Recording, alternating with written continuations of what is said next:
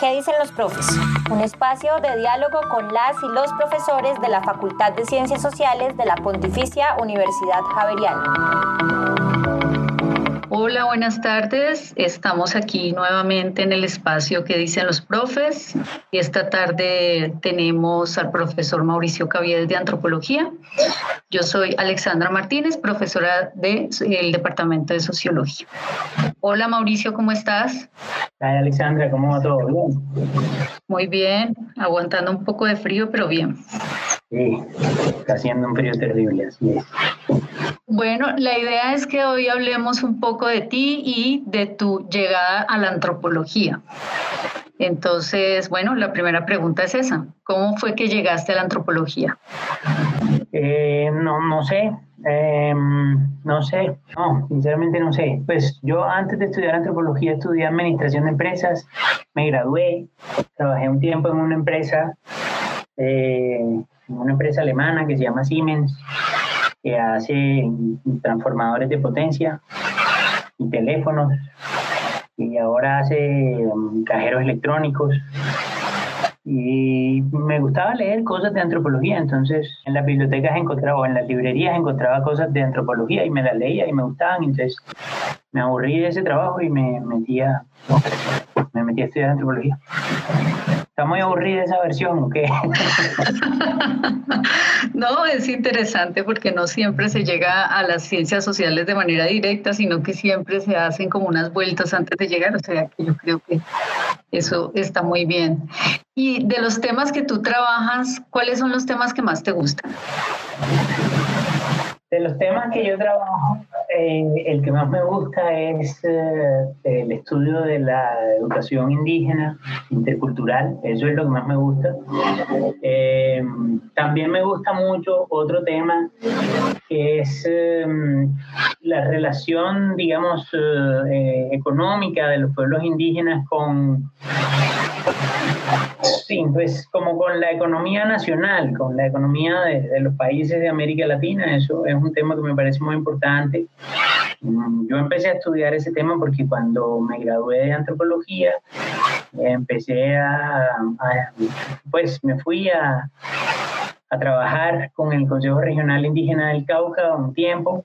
Ahí mm, fue un poco antes de graduarme de la carrera. Ahí eh, me fui a un resguardo que se llama el resguardo de la Laguna en el municipio de Caldono, en, el departamento del Cauca, como a 50 kilómetros entre, entre, sí, como a 50 kilómetros en la vía que va de, de Popayán a Cali.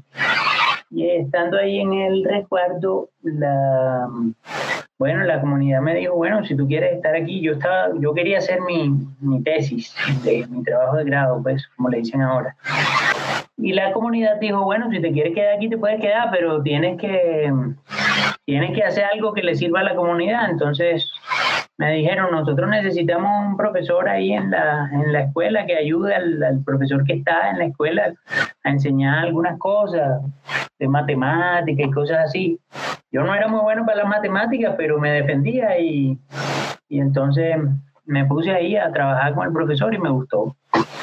Y entonces eh, ahí empecé a estudiar eso. Luego, eh, después de un tiempo de, de, trabajar ahí, me mandaron a trabajar en la ONIC, la Organización Nacional Indígena de Colombia. Y ahí me mandaron al departamento del Guainía a trabajar en una cosa que en esa época se llamaban los planes de vida, que seguramente tú sabes qué es, pero los planes de vida, para ponerlo en términos sencillos, son eh, planes de inversión que, de, que hacen los pueblos indígenas para justificar el envío de recursos públicos. Entonces, eh, me pusieron a trabajar en eso en, con, el Consejo Regional Indígena del Guainía, donde había comunidades Curripaco, Juinabe, Fiapoco, Mm, había algunos tucanos también, eh, pero a mí me tocó trabajar sobre todo con indígenas curripaco y entonces allí fui aprendiendo que era un plan de vida y fui como tratando de ayudar a hacer el plan de vida que se proponían hacer allá. Y ahí entonces me entusiasmé con ese tema. Los curripacos, pues, los curripacos que viven en el río Guainía, eh, en esa época, eso fue en 2001, o sea, hace 20 años. Pero mm, allá no había ni, ni, ni, ni, teléfonos, ni, ni radios, ni nada. Eh, lo que había era, bueno, pues las comunidades que vivían allá, de vez en cuando había alguna comunidad que tenía un radio de esos de, de banda ancha pero mm, por lo general los grupos armados se los, se los robaban y se los llevaban y tal, entonces casi nunca había cómo comunicarse. Entonces, pues yo pasé allá varios meses, cerca de nueve meses viviendo allá, y me gustó, me gustó eso y también me pareció como interesante cómo esa, esos pueblos indígenas se las arreglaban para, sí, como para conseguir mercancías y para conseguir cosas que, que, allá no se podían conseguir, pero al mismo tiempo cómo se las arreglaban para satisfacer sus necesidades sin tener, muchas veces sin tener luz eléctrica, sin tener acueductos, sin tener eh, linternas, ni machetes, ni motosierras, ni nada, sino de formas más sí, más tradicionales. Entonces eso me gustó y, bueno, y todavía me sigue gustando, entonces todavía sigo trabajando en eso. Ahora tenemos un proyecto con el profesor Ángel Román sobre la historia del resguardo de Guambía, que también este, su, punto de partida y su punto central de interés es entender esas, eh, cómo se relaciona, o digamos, cómo históricamente los indígenas se han, se han, han interactuado con la economía nacional. Y una de las cosas que que creemos que se pueden demostrar a través de esa investigación es que es que en realidad, eh, a pesar de que la sociedad colombiana ve a los indígenas como un obstáculo para la economía, eh, en muchos casos, en especial en el caso del departamento del Cauca, la economía local eh, depende en buena medida de lo que hacen los pueblos indígenas, del trabajo de los pueblos indígenas, del uso que los pueblos indígenas dan a la tierra y así. Ese, ese, es un tema que me gusta mucho. El otro tema que te mencionaba, que es el tema de la educación indígena, me gusta mucho porque desde que empecé a trabajar con, con comunidades indígenas, eh, los, los, digamos, en las escuelas indígenas siempre ha habido una, una especie de contradicción y es que el, aunque el gobierno permite que los pueblos indígenas se den sus propias digamos, se den su propia educación, contraten a sus propios maestros, eh, que tengan una educación en lenguas indígenas. Y en algunos casos, algunas comunidades han logrado avances importantes en ese sentido. Eh, la verdad es que en la práctica eso no se cumple con tanta frecuencia porque el ministerio impone de todas maneras a los colegios unos requisitos administrativos, pero también curriculares, que, consumen el tiempo de los profesores y consumen los, los recursos de la escuela. Y entonces eso impide que los profesores enseñen a los niños a hablar la lengua tradicional. Eh, además de eso hacen falta materiales, hacen falta instrumentos para enseñar en las lenguas tradicionales. Tú puedes conseguir libros de matemáticas eh, para tercero de primaria, pero rara vez vas a conseguir libros de matemáticas para tercero de primaria. Eh, en, lenguas indígenas. Y a pesar de eso, el alfabeto que se utiliza para escribir los materiales o para analizar esos materiales, pues no, la gente no lo entiende porque no aprendió con ese alfabeto, sino con otro, la lectura de su propia lengua, y entonces los materiales no sirven o no se pueden utilizar, o los profesores no saben cómo utilizarlos. Y hay algunos conocimientos que simplemente no, no son compatibles o con la lengua o con los conocimientos tradicionales indígenas. Por ejemplo, no hay una expresión para sistema solar en lengua curripaco o en lengua muinani o lo que sea. Y entonces eso dificulta. Entonces crear esos contenidos es un tema que siempre me ha gustado, me ha parecido chévere, de pronto porque me tocó hacerlo. Gracias, Mauricio. Pues muy interesante, me parece muy interesante la manera en cómo, en cómo has llegado a encontrar como esa ruta ¿no? de, investigación. A veces uno, uno, piensa, digamos, cuando está estudiando eh, las carreras que uno eh, ha elegido, digamos, porque de alguna manera, pues, está, está a pesar de que tú, tú hiciste y toda una travesía para llegar a la antropología, pues eh, esa elección te fue llevando como por un camino y es muy interesante que haya sido aprendiendo, digamos, sobre esa marcha, digamos, cómo la misma investigación, cómo la comunicación con las personas te, te llevó por esa marcha y te enseñó a hacer planes de vida y, te, y enseñarte a hacer planes de vida fue enseñarte también a mirar desde otra perspectiva eh, las cosas, ¿no? Entonces es muy interesante porque, eh, pues de, hablar de desarrollo a plan de vida, pues hay como toda una distancia importante de los sentidos que ahí están eh, inmersos en esas dos palabras.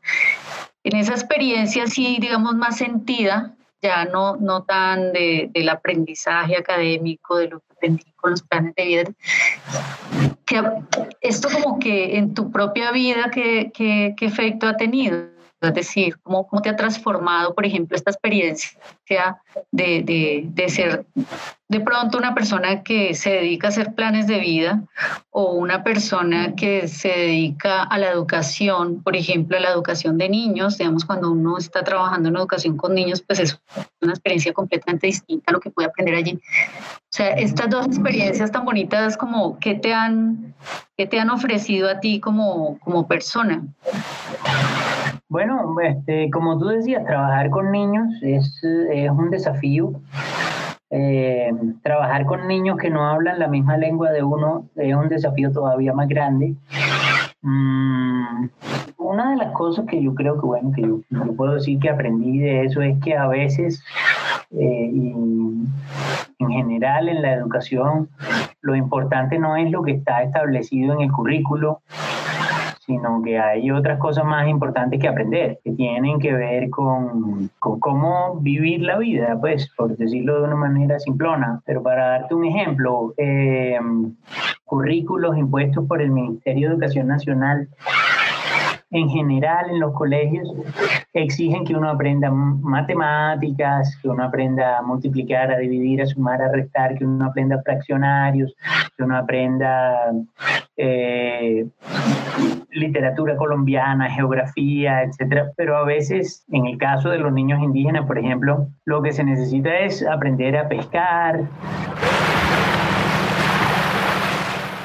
lo que se necesita es aprender a, cultivar yuca, a procesar esa yuca para hacer casabe o cosas así. Y a pesar de las dificultades que te mencionaba hace un momento, que son reales pues, y que son inevitables en las comunidades indígenas, los profesores, los niños y las organizaciones indígenas también se las arreglan para tratar de traer esos temas a, las, a, a, las, a la escuela y enseñarle esas cosas a los niños en la escuela, digamos, uh, haciendo malabares para poder enseñar eso y además enseñar todas las demás otras cosas que el ministerio espera, pero teniendo en cuenta también que el ministerio no le interesa que los niños aprendan a cultivar yuca o a procesar la yuca para hacer el casabe o a, o a fabricar mambe o a hacer maíz o a, o a a hacer chicha o lo que sea, o a cultivar, por ejemplo, un cultivo en espiral, o en fin, qué sé yo.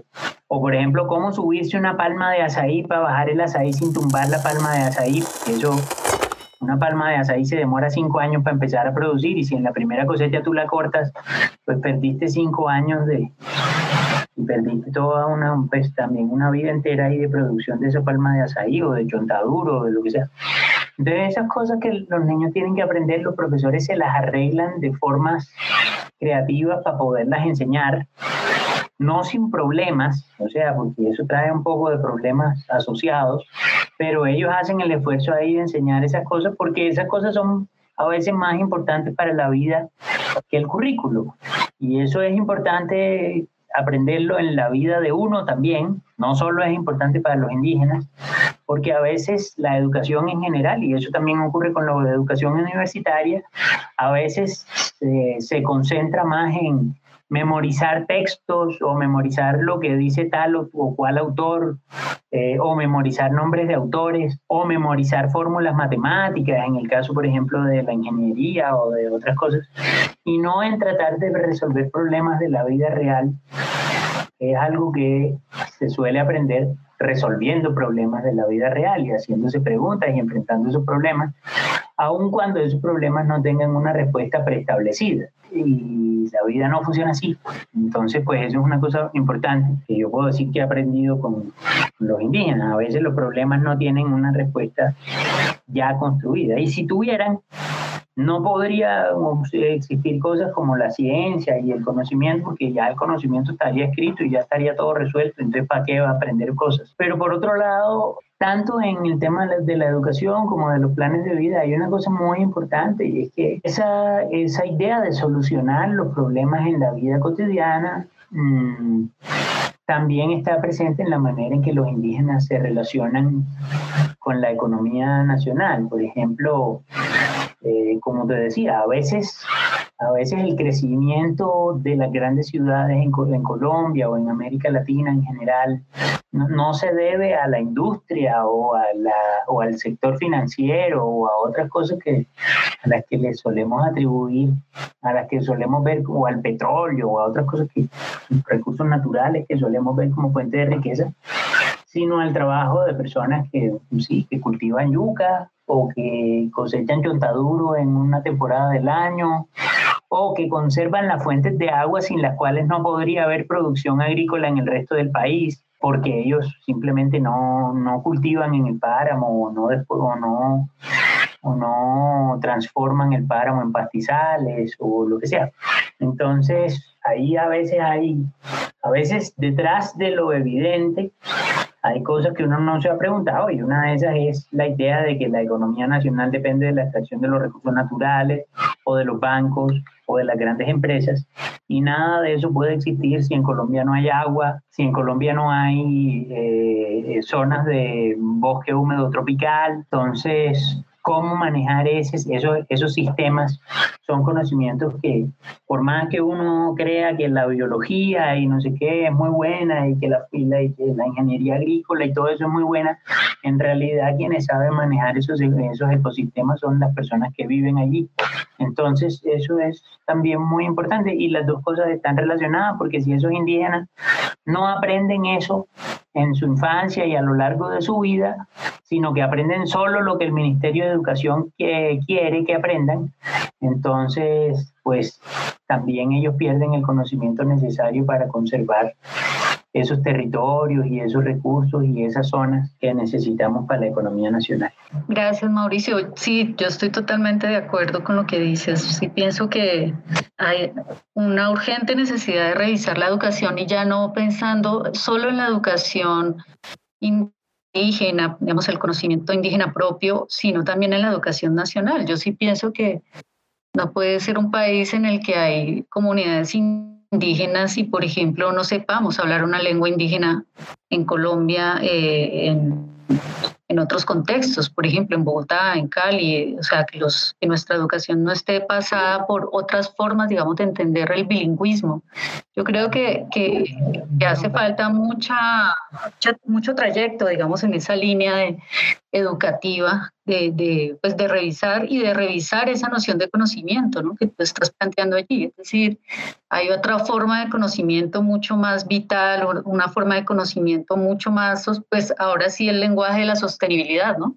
que nos va a permitir vivir mucho más y en mejores condiciones eh, que contrastan evidentemente con esa idea de desarrollo que estás un poco poniendo en cuestión precisamente con la economía extractivista. De acuerdo, eh, y, a propósito que es de eso que dices, un interrogante importante que muchas personas se hacen y que se deriva de eso que tú dices es, ¿por qué esperamos que los indígenas aprendan matemática y aprendan geografía y aprendan física y química y no sé qué? Pero no esperamos que los niños bogotanos o caleños o barranquilleros o cartageneros o sí, en fin, de todas las ciudades de Colombia aprendan un poco sobre la historia de este, el pueblo Uwa o sobre la historia del pueblo Guayú y cómo funcionan sus formas de producción. La, la educación indígena se suele pensar como a los indios, pero en realidad no se espera que, y eso, eso muestra también un prejuicio sobre el valor de esos conocimientos por parte de nuestras instituciones educativas. Yo creo que con esto tú has dado eh, ya una serie de elementos interesantes sobre lo que la antropología le puede aportar al país, ¿no? justamente en esa necesidad de reflexionar, por ejemplo, este trabajo de la economía del que has hablado, que me parece muy interesante reflexionar justamente cuál es el valor de los recursos, el verdadero valor de los recursos naturales que tiene eh, un país como el nuestro y que tienen y que saben, digamos, cuidar y que saben mantener en equilibrio unas comunidades como las comunidades indígenas nuestras. Eh, en ese, digamos, en esa línea, digamos, de los aportes de la antropología, ¿qué otras cosas, además de las que ya has mencionado, consideras tú que la antropología le ha aportado al país? Bueno, la antropología, digamos, ha, aportado varias cosas. Una de ellas muy importante ha sido eh, como, digamos, el reconocimiento de, sí, de otros pueblos, de otras sociedades y, y tal, y, y eh, yo creo que ha sido muy importante y hay que resaltar no solo de la antropología, sino también de la sociología en Colombia, la contribución que ambas disciplinas han hecho para entender que el, lo que se suele llamar el desarrollo, lo que se suele llamar el crecimiento económico y tal, no podía ser una, un proyecto que venía solamente desde el centro del país hacia el resto del país, una contribución importante que se, digamos, que llegó a la constitución política de 1991 por la lucha de antropólogos, sociólogos, pero también de movimientos, pero sobre todo de movimientos campesinos, movimientos indígenas y organizaciones afrocolombianas es el derecho que tienen la, la, gente en otras regiones a decidir cómo quiere que su región invierta los recursos. Eh, entonces, esa es una contribución importante y la otra ha sido visibilizar la negación de los derechos de esos grupos y de esos movimientos sociales. Muy bien, Mauricio. Y yo creo que ya para ir finalizando, ¿qué crees tú que nos faltaría pues, a las ciencias sociales? Hablamos de la sociología, hablamos de la antropología, bueno, en tu lugar un poco más desde la antropología, ¿qué nos faltaría para seguir aportando al país? hablar menos carreta, los la gente no les entiende y entonces eso hace que la gente no nos crea. Y entonces hay que dejar de hablar con esa jeringonza absurda que solemos utilizar. Eso es lo que nos falta. Y conocer más, salir de Bogotá, recorrer el país, ir a distintos sitios, conocer cómo vive otra gente, no quedarse uno en su casa ahí creyendo que porque leyó muchos libros ya sabe todo. Eso no hay que ir y recorrer el mundo para entenderlo. Sí, de acuerdo. Yo creo que esta última parte es muy ilustrativa, toda esa trayectoria que hiciste por el país justamente eh, aprendiendo con las comunidades indígenas. Yo creo que ese es un, un gran ejemplo de cuánto aprende uno y una cura de humildad precisamente dentro de estas carreras, ya que estás diciendo que hablamos mucha carreta. Mm, bueno, Mauricio, yo creo que eh, ha sido una charla muy bonita. Eh, me alegra alegra mucho haber compartido contigo esta conversación. Eh, ya nos seguiremos encontrando y tomándonos un café. Muchas gracias, Alexandra. Y también, sí, muchas gracias a ti. También me pareció una conversación muy chévere. Gracias.